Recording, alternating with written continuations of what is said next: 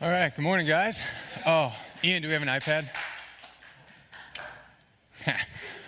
uh, go to the next slide first. Sorry. Oh, dude, Ian's like going back and forth. Just making Ian run. Um, wait, wait, come on back. No, I'm kidding. So, we have our conference week coming up um, here starting August 15th. So, put these on your calendar. Um, there will be more information coming out in emails um, to put on your calendar, but make sure that you get these on your calendar. Remember, conference weeks, uh, these are times for us to grow.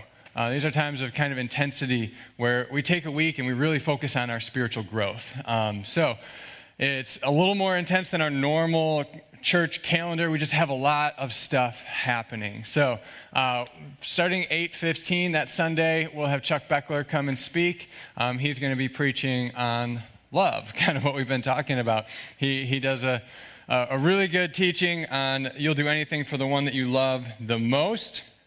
And he's going to focus on that aspect of loving God the most. So, uh, Chuck's preaching on the 15th, and then that Wednesday, we're doing Worship Well here at church. Um, and that theme is going to be on soul care.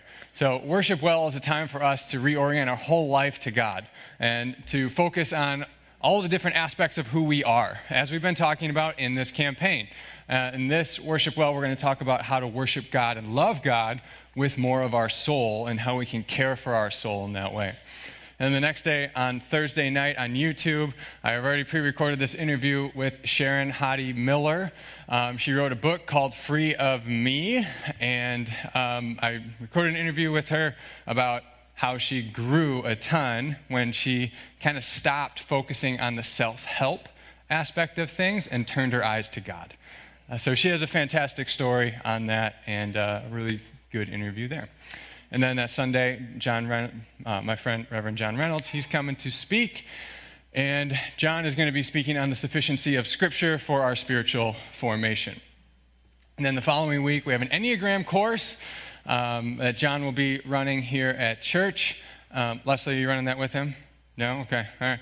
Um, John's got it. Sorry to put you on the spot, Leslie. I know how you love that um, Enneagram course on the 24th through the 26th. So, um, if you, whether you've done the Enneagram course or you haven't yet, I'd encourage you to come to this. So, if you've already done it, we'll kind of unpack a little bit more about what that means, about what your personality is all about.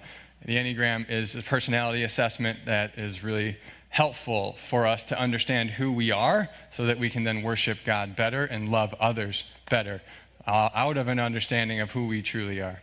So, that that's what's happening. So put those things on your calendar. Encourage you guys to take part in these with us and to grow through this week together. Let's pray, and then we will jump into the sermon for today. Father, Lord, we come before you and we just ask you, Lord, for your Holy Spirit's guidance, that you would speak to our hearts, that, Lord, you would show us more of who you are. Help us to love you more with all of our being. And Lord, help us to love one another as you have called us to. It's in your name, Jesus, we pray. Amen. All right. So last week we started, well, two weeks ago, we started on the topic of loving our neighbor. Uh, remember, our campaign is called The Fully Formed Life, where we're talking about spiritual formation, which is kind of a big, clunky word that seems a little scary. What we really mean is just growing in love for God and love for others. Okay? Very simple in concept, but impossible in practice. So we will constantly be growing in love for God and in love for others. And we've primarily taken the text where Jesus is asked, What is the most important commandment? And he tells them it is to love, he quotes the Shema from Deuteronomy 6, where he says it is to love the Lord your God with all of your heart, with all your soul, with all your mind, and with all your strength. And then he says the second is like it to love your neighbor as yourself. So, the beginning of this campaign, we talked about how to love God with more of our entire being heart, soul, mind, strength. What does that mean? How do we love God out of everything that we are? And now we've moved on to discussing how do we love our neighbor as ourself. And last week, we went to the parable of the Good Samaritan, which Jesus tells the parable of the Good Samaritan in response to the question of who is my neighbor? And then Jesus launches into this parable of the Good Samaritan. And basically, the conclusion is uh, everybody who's in need. So even your socio political enemies and people you view as religious heretics. So we should love and care for everybody. So when Jesus points to this command to love your neighbor as yourself, last week we talked about that means the world. That means people outside of the church too. How do we love them and not engage with the world out of a posture of war, but out of a posture of love? Now, implicit in that question of who is my neighbor is they already viewed their fellow Israelites and uh, their family as their neighbors. So Jesus expands that definition, but he doesn't preclude or eliminate your family and fellow Israelites in that sense. So, we're going to talk about this from three different categories of people. We talked about it from the world last week. This week, we're talking about loving our neighbor as ourself through the lens of the church. That would be synonymous with the people of Israel, as they had already assumed in Jesus' day. And then next week, we'll talk about it in the home, which when we hear this word, love your neighbor as yourself, I think we tend to forget that, oh, that means people within my home and my immediate sphere of influence as well. So, we're going to talk about all three of those groups. So, today we're on to talking about the church. How do we love our neighbor as ourselves within the church? Jesus says it like this in John 13. This is in his farewell discourse. He says, A new command I give you love one another. Then he says this As I have loved you, so you must love one another. By this, everyone will know that you are my disciples if you love one another. So, at first, we should see like, hey, this isn't really a new command, so how is this new? This is new in the sense that Jesus is basing this love that we're supposed to have for one another on himself. So here he says, As I have loved you. This becomes the paradigm, how Jesus loves his disciples becomes the paradigm for how we in the church are to love one another. And it's a radically different love that Jesus demonstrates.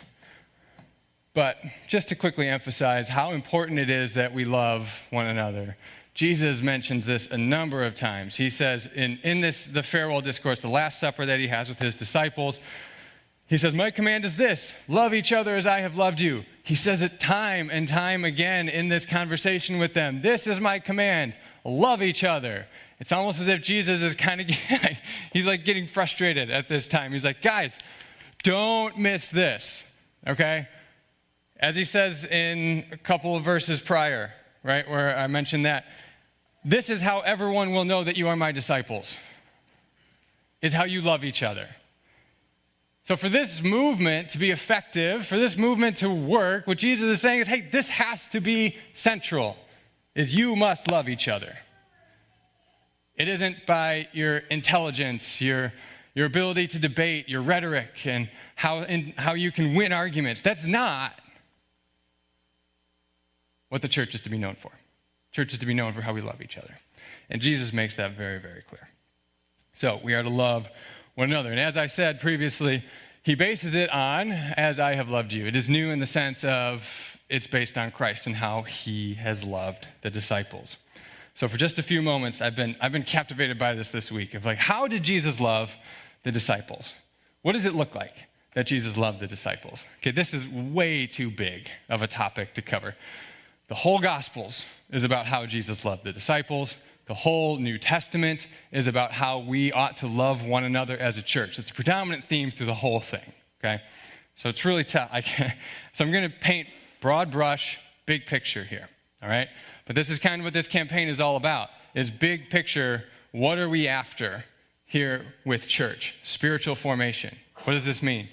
We're trying to love one another the way Christ calls us to. So, when we look at how Jesus loved the disciples, we're just going to look at it quickly through the lens of how he loved Peter, okay? And focus on a few specific events through the life of Peter, of Jesus and his interactions with Peter, that indicate just how much Jesus loved him. And that we can then see what this love that we're supposed to have for one another looks like, all right? So, first, Jesus calls Peter. I'm just going to reference these stories in brief, okay? We'll go through them in more detail in the devotional. In Matthew 4, 18 through 20, Jesus calls Peter, he, he calls him to come and follow me. In Luke's account, he describes how he, Jesus, after teaching, pushes out into the boat with Peter, and he teaches out on Peter's boat, and then he says, Let's go fishing, Peter, essentially. And Peter's like, I've been fishing all night, haven't caught anything. Goes out with Jesus, massive catch of fish. And then Jesus tells him, Come and follow me. And Peter drops everything to come and follow him.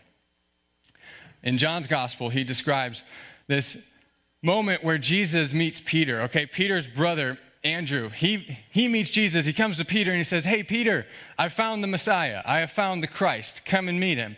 So Peter does, and he's sitting and he listens to Jesus teach. And uh, Jesus, as he's talking, he looks at Peter and he says, You are Simon, son of John. You will be called Cephas. He changes his name. He knows him very personally before they've even really had an opportunity to meet. And this is the theme of this section of John, because in the next section, it goes through Jesus and his interactions with Nathaniel, right? And he knows Nathaniel before he even meets him, and Nathaniel is amazed by that. So, what we see is how Jesus loves Peter is he calls him, he calls him to mission. He knows him, and he chose him, and he gave him purpose, and he gave him meaning. We'll apply all of this later. And then next, Jesus rebukes Peter. Okay, so as we've seen and already said in this campaign, loving one another doesn't eliminate the need for us to correct each other. It doesn't say that there is no truth. This isn't our cultural definition of tolerance, okay? There is still truth, there is morality that we should be calling each other towards. But in Jesus' life with Peter, we see him rebuking Peter often. but in two uh, specific instances, okay? One is where Jesus is walking out on water. He walks out on the water to the disciples who are out on the boat, and he walks out to them, and, and they're all freaked out. They're like, This is a ghost, right? There's, we don't know who this is. And then he says, It's Jesus. So Peter says, Lord, if it is you, tell me to come out to you. And he does, and he starts walking on the water. And then Peter, he, he begins to sink. And Jesus, in such loving way. You just like this is this is like Jesus kind of rebuking, correcting how he would rebuke a child. It's unbelievable how kind, how sweet, how loving it truly is when he says this. He reached out his hand and he caught him as Peter is thinking. He says, You of little faith, why did you doubt? You just hear the love coming out of Jesus, even as he's rebuking him. Which, for me, my, in my sinful nature, at this point in the story, which this is in Matthew 14, so he's seen a lot of stuff at this point, Jesus has already calmed the sea. Matthew, er, Peter's already seen that. At what point did Jesus want to be like, dude, what's the matter with you? You've already watched me calm the sea. You've watched me do these amazing miracles. I've raised dead people. At what point are you going to get it, man? Come on. What's your deal, bro? That's how I would respond. But Jesus is so kind, he's so loving and patient with him, even in his rebuke. Then again in Matthew 16, Jesus, Jesus tells him that he's going to the cross, and Peter's response is, is never, Lord, never will this happen to you. And Jesus tells him, Get behind me, Satan. You are a stumbling block to me. You do not have in mind the concerns of God, but merely human concerns. now, I think about if somebody were to say that to us today, and even back then, it probably wasn't much different. If this were a movie, Peter's response would be something like, Oh, I don't need this. Jesus, I have given up three years of my life to follow you. I left my fishing business. I left my dad in the boat to come hang out with you. I have left everything for you, and this is how you treat me? I don't need this anymore. I'm out of here, man. And then Peter would go home, and then he'd go out on his fishing boat, and three days later, he'd be crying, oh, I was wrong, and recognize it, and it might be too late, it might not, I don't know. You know how that movie plays out in today's story. But Peter doesn't. We have no record of him saying this. In fact, in the next scene, he, he goes up on the mountain with Jesus, and he sees Jesus transfigured before him. So in the previous scene, he confesses that Jesus is the Christ. So it's this up and down, this success. Peter win, beautiful moment of confessing Jesus, of seeing who Jesus truly is in the transfiguration. And then, Peter, you're Satan. And he like keeps, and he stays with him. Jesus rebukes him, and Peter still follows him and stays in it with him. Next, and this is the ultimate, Jesus dies for Peter, right? This is the ultimate example of love. Jesus says in John 15, Greater love has no one than this, to lay down one's life for one's friends. That's exactly what he does, right? Jesus goes to the cross for Peter, for the disciples. So when we're exploring how did Jesus love them, and when Jesus told them at the farewell discourse, Love one another as I have loved you, can you imagine? This was the night before Jesus was killed. Can you imagine being Peter, James, John, the other disciples, and hearing Jesus say, Love one another as I have loved you? And they're thinking back on their last three years with him, like, Oh, yeah, he was a good teacher. He provided for us. We followed him everywhere. He's really smart. Uh, we learned a lot from him. He's a good guy. That's how what he means to love us. And then Jesus goes to the cross, dies, rises from the dead. As they're thinking about this, before they write it down, they're like, oh, that's what he meant. He didn't just mean like provide food when we're hungry. Didn't just mean just be a good teacher and rebuke in a loving way. He, he meant die for each other. Whoa. Their whole concept of what it meant to love one another was completely changed by what Jesus did on the cross for them. And it's evident throughout all of the New Testament that this, Jesus' death on the cross, was supposed to be the paradigm for how we love one another. Philippians 2. The Apostle Paul is writing to them, telling them to humble each other, humble themselves, and to have the mind of Christ. Christ, who humbled himself and not only came and was born and made man, who did not consider equality with God a thing to be grasped, but he died on the cross as well for us. He went further and further, humbling himself more and more to sacrifice and give for us. So, Jesus' death on the cross is to be the paradigm for how we love one another. Band, you guys can come up and get set up. And then finally, Jesus forgives and reconciles with Peter. If you remember, before Jesus goes to the cross, he tells Peter, You're going to deny me three times. Peter's like, There's no way I'll do that. I'll die before I do that. And then, of course, he does. And I think it's Luke's gospel that mentions that after Peter had denied him three times and as the rooster crowed, Jesus looked at him. Jesus knew that he had denied him, that he had betrayed him in his hour of need, even as Jesus is being beaten and about to be crucified. It's bad enough to deny someone and to reject them and to betray them as your friend without them knowing it. And you know it. And that tears you up inside. Imagine how tore up Peter was when Jesus looked at him and he knew he failed. Jesus had warned him, he told him he was going to do it, and he still was a coward and he failed him. And he had to live with that for the next few days until Jesus rose from the dead. And while Jesus, before he ascended into heaven, after he rose from the dead, John 21 account documents this beautiful scene where they're walking on the beach after Peter was out fishing. And Jesus shows up and calls him. Peter jumps in the water and swims to him. But imagine Peter's thought process at this time. Like, how, how mad is he?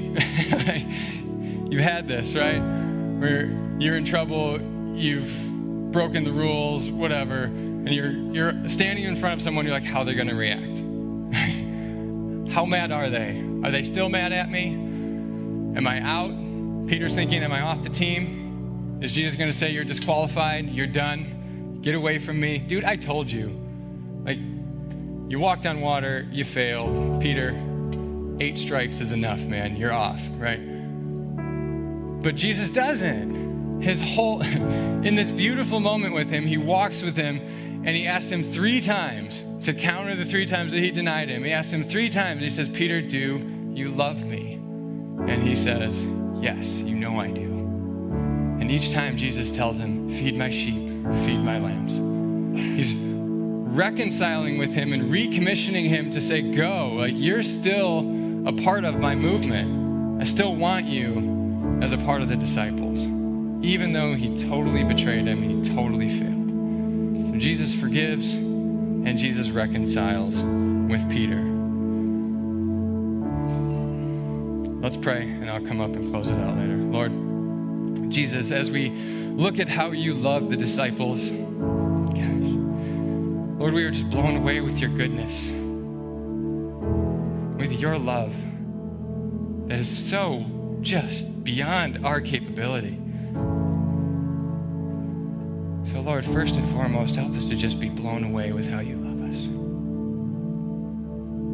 To just sit in that, to rest, and Lord, know that your love for us is just amazing. And Lord, as you call us to, help us to love one another with that same kind of love. It's in your name, Jesus, we pray. Amen. Let's stand and sing praises to the one who loves us so much.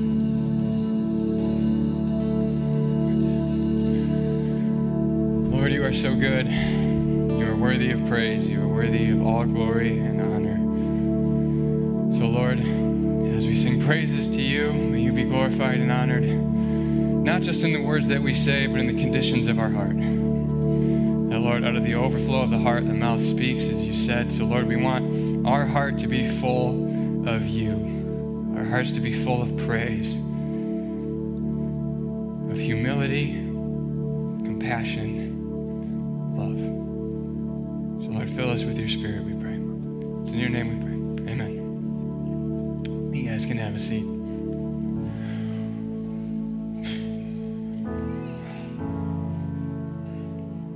All right. So remember, we're talking about how we love one another in this community of Jesus followers. And Jesus based, Jesus told them, He said, You have to love one another as I have loved you. So remember, we spent a few moments just looking at how Jesus loved the disciples. And I'd encourage you to read through the Gospels wherever you're reading. As you read through them, just make mental notes of that, of how Jesus loved them. And that's how we're supposed to love each other. Because it's the whole thing. it's the whole thing. It's all about this. So we saw through Jesus' interactions with Peter that he chose Peter. He committed to Peter. As I've been studying for this, I've been wondering, like, why? At what point did Jesus want to just say, like, you know what? I'm going to get 12 new dudes you guys aren't cutting it anymore. You're not smart enough. You're not good enough at this whole community thing. James and John, you send your mom to talk to me about like which one's the greatest. We want to be the best. You guys are missing the whole picture here. And early on, Jesus just chose them. He said, You guys, follow me. Let's go. And even later in his ministry, he says, You didn't choose me, but I chose you. And, and he chose them, he committed to them, and in the process of doing life and ministry with them, he made them into the type of people who could lead a church. They weren't the type of people who could lead a church when he met him, but he made them into those types of people. So that's supposed to be a model, a little glimpse of what church is supposed to look like, how we choose and we commit to one another. Now, I know we should choose a church based on doctrine, based on things that we think it true are true and right, and I agree with all of that, right? I think those are really important decisions. But when we do choose a church that this is where we want to commit to, we commit. These are our people now. We can't approach church with what's Skye came and spoke on this a few years back on what's called the consumeristic model. Skye Jethani talks about this a lot. We can't approach church with this model of what is the church going to give for me? And when we walk in the doors, just think, what can I consume? We approach church in the community here oftentimes like we approach Walmart or whatever other environment we find ourselves in as a consumer what can this provide me? And then when it stops providing that for you, you bail and you go buy from a different company, right? Or you just do something else. In the church world, you just leave and go start over at another church. That is not the community model that Jesus demonstrated. After how many of the disciples' failures could Jesus just said, you know what? I'm out. He didn't. He committed to them and he formed them into the type of people who could lead this church. I forget who said it. Someone said there's no perfect church for you, just as there's no perfect church. If there were, it would be flawed the moment you and I walked into it. I think it was Scot McKnight who said that. Remember earlier in this campaign, I challenged us to think of church as a school of love. And if we think of church as a school of love, this consumeristic model won't do. Think of it and compare it into a married relationship. If once it gets hard, we bail, how do we grow in love? We don't. It's the same with church. This last year was really hard. if you approach church with a consumeristic model, you're likely not here. so I'm preaching to the crowd in a lot of ways.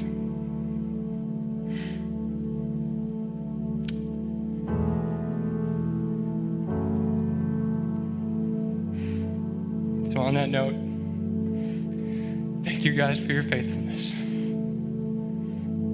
for your commitment to the community here, even when it was hard.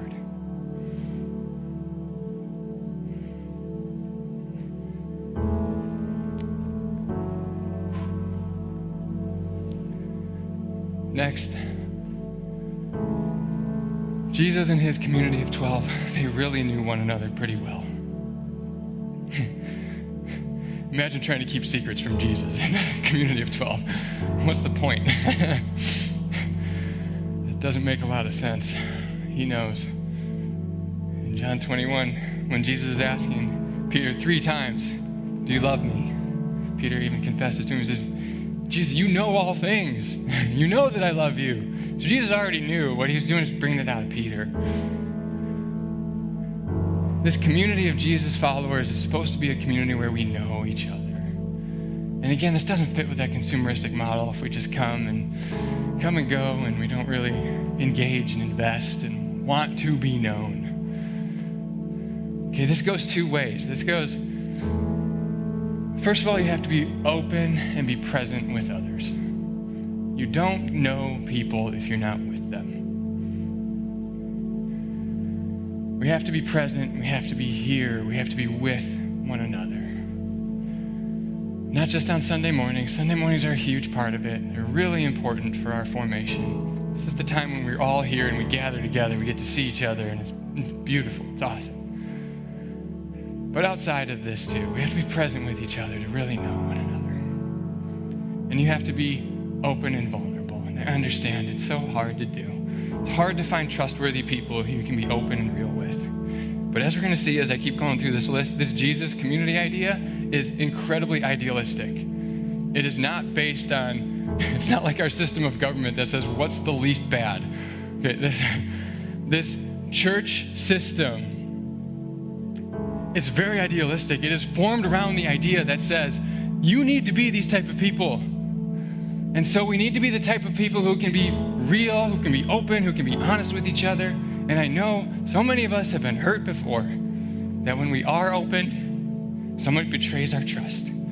Guess what? Jesus knows what that's like. Peter betrayed his trust.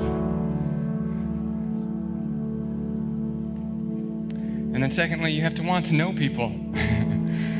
That's the other part of it. We have to want to be known and we have to want to know. That means listening. It means asking somebody a question and taking a lot of time to listen,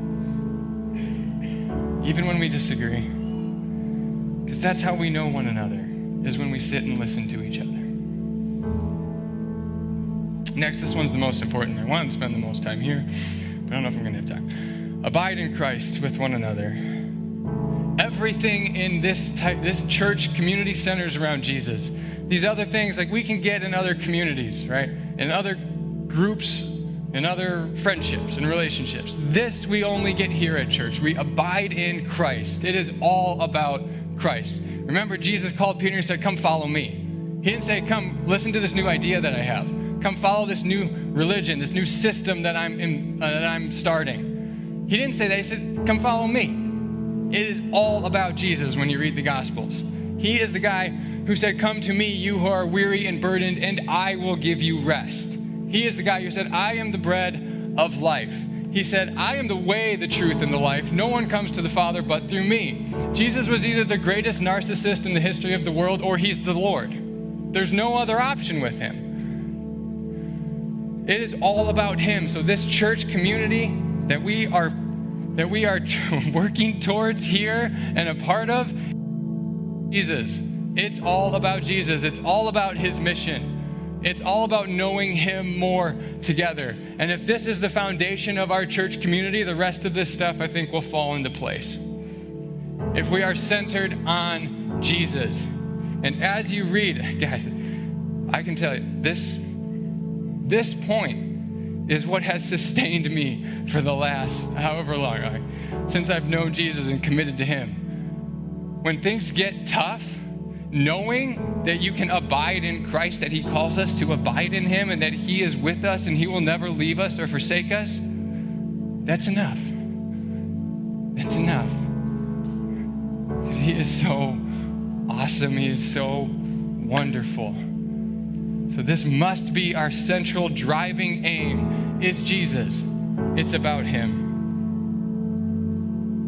Next, we have to be able to call one another to holiness. Again, going back to 1 and 3, if this is what we're here for, spiritual formation, here as a church should be the place where we can rebuke one another, call one another to holiness through the word of Scripture, and call each other to greater faithfulness to Jesus.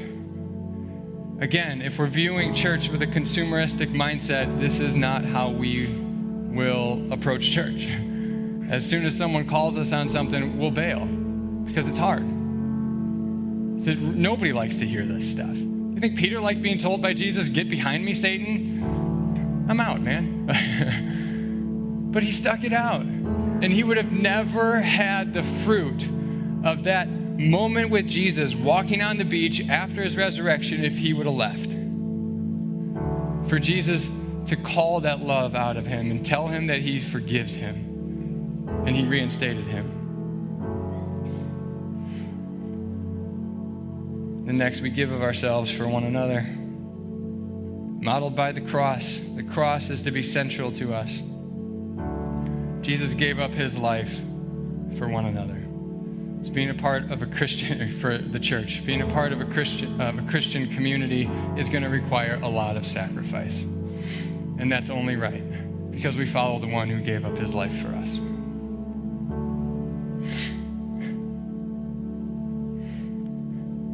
A lot of us have this mindset. Uh, think about it in the context of marriage. I once heard at a marriage conference, someone told the joke. Said, wife told her husband, You keep saying you're going to die for me, but you never do.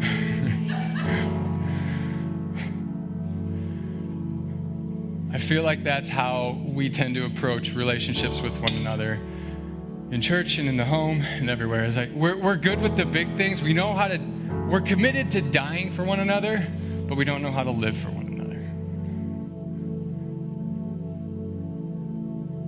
It's really, really hard to live for one another and just help somebody move, to give up your time on a Saturday. It's really hard to live for one another, to make meals for somebody, to give someone a ride, to visit somebody who's ill, to pray, give up our time to pray for each other, give up our time to meet together corporately when we could be doing other stuff on a beautiful Sunday morning. give up our time for small groups. It's really hard.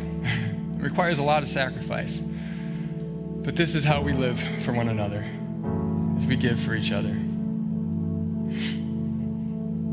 And again, I've talked to like three or four people this week who have told me how how blessed they are by you, my others in the church who came around them and supported them and have helped them through very difficult times over the last year. So, in a lot of ways, church, we're doing this well. And if you don't know of a lot of the stuff that's happening during the week, sign up for that impact profile on our website and participate. It is such a wonderful thing when the church comes together and loves one another. Then finally, we forgive and we reconcile with one another. Peter even asked Jesus at one point, How many times should I forgive someone? Seven times? Jesus tells him, Now, 70 times seven. Endless is what he means. Keep forgiving somebody. Now I get it. This always this always goes to the conversation of boundaries. When are boundaries important? And I know that they are. But again, remember, we're talking uh, healthy boundaries for somebody who's toxic relationship, abusive relationships. Those are those are very important. I get it. But we're talking about an idealistic community here that Jesus meant to create. This community of people who are being formed by him. So I'm assuming goodwill on both parts in this. This church is what is one of the most countercultural revolutionary ideas. Because again, when somebody offends us, every other group, every other community says, like, get back at them. Stand up for yourself. Prove you're right. But in the Jesus community, we're supposed to forgive and reconcile as best we can, to the best of our ability. And that's not always possible. I know that. But this is what we should strive for. Because again, we serve the Messiah who died for us and who forgave and reconciled us to God. So we must strive to do this with one another, even when it's hard. Looking at this list, this is such a beautiful picture of the church. Nowhere else will you find this. This is where the church has such an opportunity in our culture today to be this type of community. And this is the type of community that we're striving to be, as our values out there on the wall reflect. We live in a culture that is lonely and isolated and starving for this type of community. Many of them have had it before and felt burned by it. This is why Jesus said, This is the world, how the world will know that you are my disciples, is how you love one another. We can't screw this up, you guys. This is supposed, supposed to be central to our community. We can't allow our church community to look less loving than the world around us.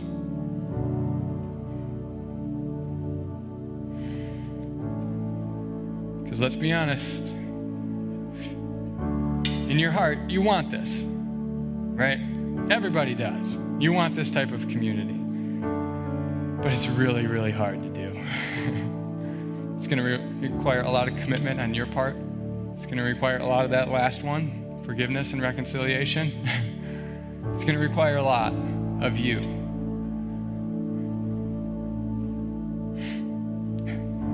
We all want the type of this type of community without the hard work.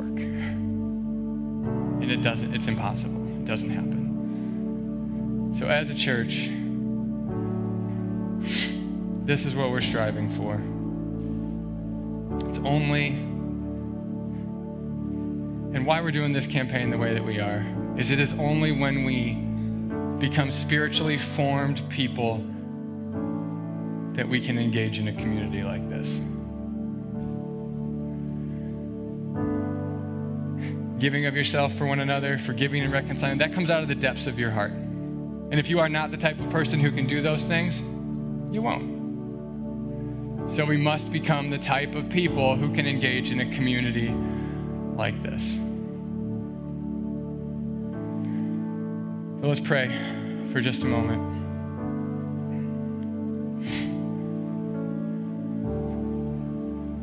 First of all, just reflect on how Jesus loved the disciples. How he loves you.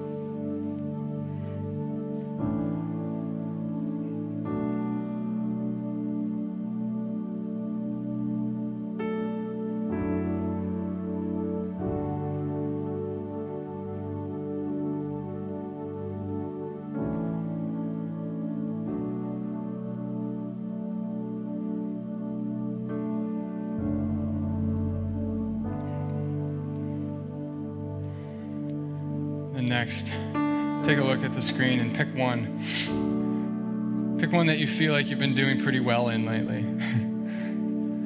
and thank God for His grace and how He has equipped you and how He has formed you into the type of person who can do that.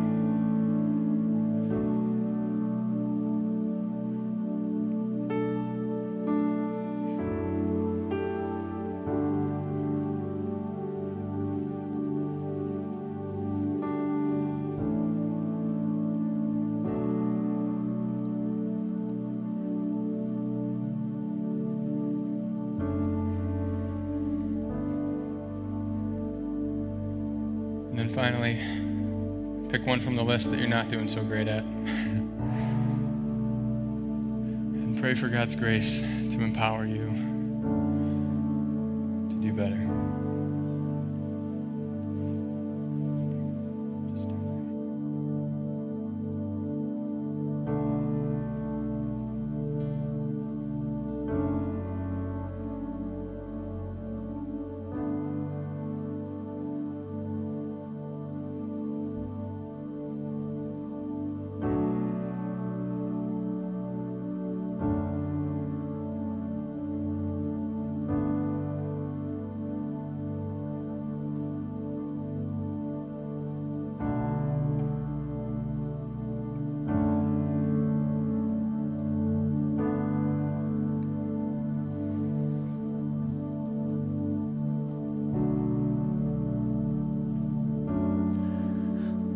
to sing one last song together, but before we do, I'm going to ask uh, John to come back up here with his wife, Savannah. Um, Jim and T are going to come up as well. Uh, when we planted our church, it was about seven years ago, and we said at that time that um, after seven years, each of us, as pastors, myself and uh, John, we're going to take a, a, sabbatical. And theirs starts. Um, in about six minutes here, as soon as the service is over, actually. They will be gone. Um, we won't see them again until after Labor Day weekend. And uh, we're so thankful for them. If everyone with me would just extend your hands towards them if you're comfortable doing that. Jim and Tiara are going to pray for him now. Lord, we are so blessed to have great leaders. Uh, you've put us together in this community, and it's hard sometimes, and it's messy sometimes, and uh, these guys get kind of beat up. And I know that you're with them through that, and you know that that's just a way you're trying to grow them, and we've been blessed by that. And I just pray, Lord, that as this time comes for them as a family, that they would be able to be refreshed and to step back and to focus just on you and focus on where you're taking them and how you're trying to lead and guide them. May they feel honored to have this time as a sense of thanks from the church for serving us and taking care of us and leading us through the great and through the not so great. And may they grow in their love for each other, in the family, and in their love for you. Help us to step up while they're away and to do our parts to support them, to pray for them, to encourage them, and just lift them up to you. Lord, we're thankful for who they are and who you've made them to be, and that we get to be on that journey with them. Dear Heavenly Father, we thank you for these seven years that you have um, led John and Savannah um, to, to get other people to know you, to get your word out, to get your love out. Lord, I just thank you for the hard work that they have put in. And Lord, you teach us in the Bible that we need rest, and you made a day of rest, and you went out in the wilderness to be with the Father. And I just pray, Lord, during this time, that you will give John and Savannah rest, refresh them, build them up, give them wonderful time with you, Lord, where you can speak to their hearts, to their minds, and uh, to their bodies, Lord. Just strengthen them help them to have time as a family together. And Lord, I pray that when they come back, that um, they will come back with renewed passion, renewed energy, and uh, we know where their heart is, Lord, and we know it's always been there, and we just thank you for that. And we just pray for them as they step out here.